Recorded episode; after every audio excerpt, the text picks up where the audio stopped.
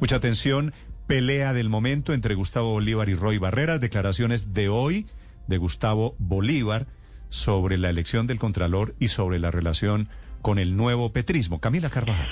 Hola Néstor, sí señor, acabamos de conversar con el senador Gustavo Bolívar alrededor de lo que está pasando en el pacto histórico porque la elección de Contralor se convirtió en otro motivo más para la diferencia y las peleas que él ya tiene con Roy Barreras, que será el próximo presidente del Senado de Colombia. Lo primero que nos ha dicho particularmente con este proceso de elección de Contralor es que no puede coincidir con Roy Barreras sobre los candidatos, que tienen serias diferencias cuando evalúan las hojas de vida. Escuchemos. Bueno, yo le escuché a él en una entrevista que los 10 elegibles tenían hojas de vida brillantes y que, digamos, avalando esa lista. Ahí fue cuando yo le dije eh, que a mí me parecía que era el contrario, que esa lista había sido manipulada por el actual Contralor para que creo que 8 o 9 de los 10 candidatos sean de la Contraloría, sean de su resorte, y a mí no me parecía. Además, ya entramos en la investigación y encontramos que esos mismos eh, fallos que encuentra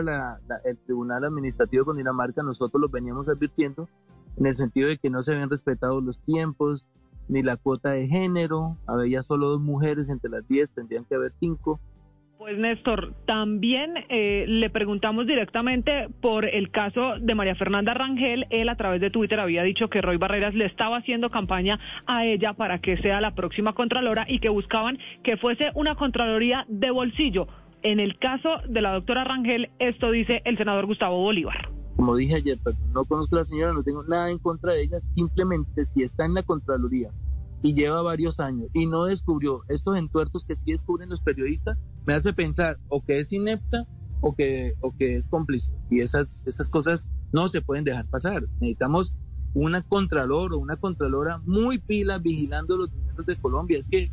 este país, tras de que cobra muy pocos impuestos, digamos, nuestro nivel de tributación de los más bajos en Latinoamérica, si se roban la mitad, pues imagínense, por eso nuestros fenómenos de desigualdad, de pobreza, de violencia. Néstor, entonces muy fuertes esas afirmaciones en el caso de la doctora Rangel, dice o que inepta o que corrupta y seguí y seguía hablando de cómo según él en el pacto histórico los corruptos de siempre se tomaron ese partido, ese movimiento político, insistiendo que él ya le había advertido de eso al propio presidente Gustavo Petro. Dice que lo que está haciendo no es pelear con el presidente, que todo lo contrario es garantizar que los corruptos no se apoderen del nuevo gobierno. Camila, sí, desde el comienzo y lo sabíamos, pero pero lo que pasa es que no pueden estar sin control y para eso estamos nosotros y a mí no me parece que estemos dividiendo el pacto, sino al contrario, estamos tratando de corregir una falla que tuvo el uribismo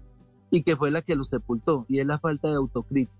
El uribismo nunca tuvo autocrítica, hasta hoy todavía defienden al presidente Duque a pesar de la debacle y esa falta de autocrítica es la que acaba los movimientos. Entonces nosotros estamos ahí para llamar la atención. Y finalmente, Néstor, como le han criticado que esté haciendo estos cuestionamientos desde Estados Unidos, nos confirma que volverá a Colombia el 19 de julio, un día antes de la posesión del evento de posesión del nuevo Congreso el 20 de julio. Insiste que no estuvo en el encuentro del petrismo en Medellín porque cree que si bien es un ejercicio necesario, deberían haber claridades sobre quién lo convoca, quién lo paga y lo más importante, si se hará también con otros partidos. Finalmente, esto nos dijo sobre el encuentro en Medellín. Eh, en privado, cuando estábamos reunidos en la bancada, y lo único que le dije fue, Gustavo, Roy no representa el cambio por el que votaron 11 millones de mil personas. Fue todo lo que le dije. ¿Y qué le contestó? Él tiene unas relaciones de tipo pragmático que yo entiendo y, que, y para las que yo, por ejemplo, no hubiera servido y es hacer alianzas con partidos políticos que yo he criticado en el pasado y que sigo criticando y, digamos, para esa función yo no hubiera servido y eso, digamos, en eso él tiene razón y él como jefe de Estado tiene que garantizar unas mayorías, una gobernabilidad, porque ya vivió en carne propia lo que es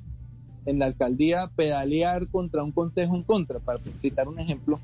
Así las cosas, Néstor, insisten que su pelea es con Roy Barreras, que no es el cambio que eh, representa y por el que votaron los colombianos, dice él cuando eligieron a Gustavo Petro, que no tiene pelea con el presidente y que se va a dedicar a esto, a hacer control incluso en el propio pacto histórico, que estas críticas ya se las hizo a Gustavo Petro, pero que también entiende la decisión por la que escoge a Roy Barreras para que mueva sus fichas y para que mm. unifique fuerzas en el Congreso, que porque si lo hubieran elegido a él, él no estaba de acuerdo en convencer y conversar con los partidos que tanto ha criticado.